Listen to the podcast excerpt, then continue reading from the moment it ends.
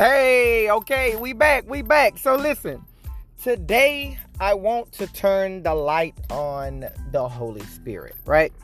So you're gonna have to make sure you're listening to what I say because I don't want what I'm about to say to be misinterpreted.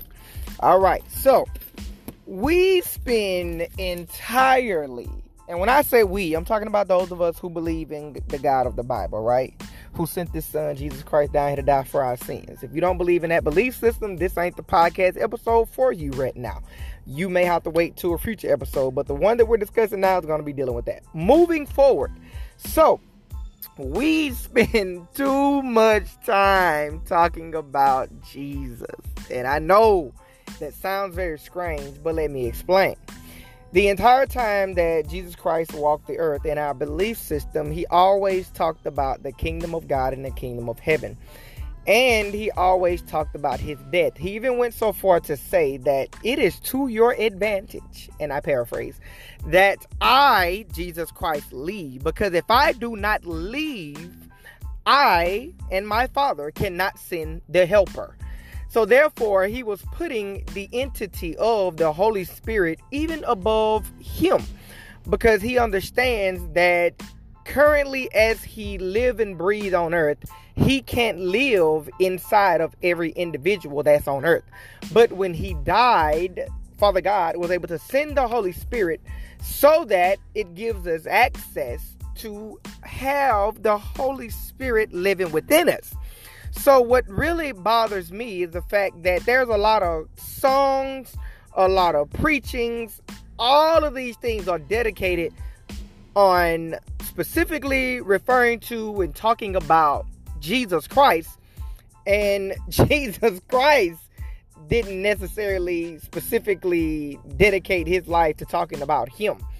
And when he was referencing him, he was referencing him in the form of being the Word of God, in which the Holy Spirit's job is to bring to your remembrance so that you can be endowed with the ability to act as if Christ Himself was living and breathing in you.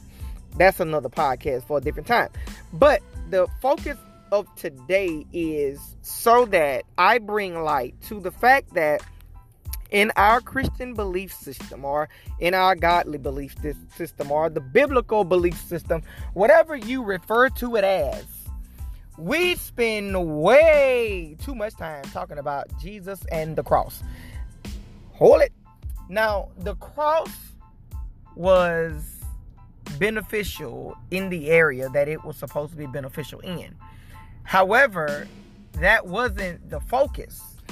The focus was after the cross, the access that we have to receive now the Holy Spirit of God to dwell within us and then teach us along the way.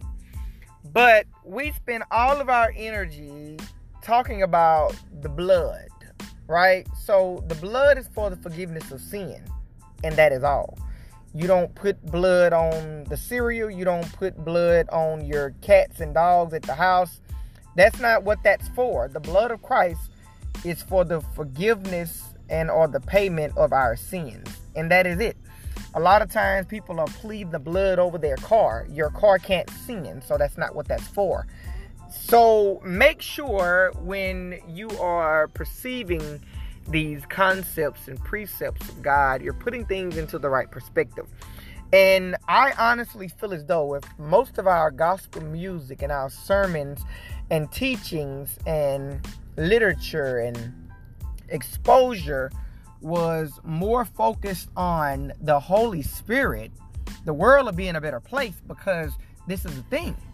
The Holy Spirit has to come live and dwell within you. And that's one of the most difficult questions that you can ask a Christian or someone who's claiming to be a Christian to answer. Do you have the Holy Spirit of God living within you? If that answer is not a definite yes, then you may have to sit down and reconsider some things because that's what makes you a Christian. But because we don't focus on the Holy Spirit, we water it down with all the other things that we tend to focus on. So I hope this has turned the light on the Holy Spirit.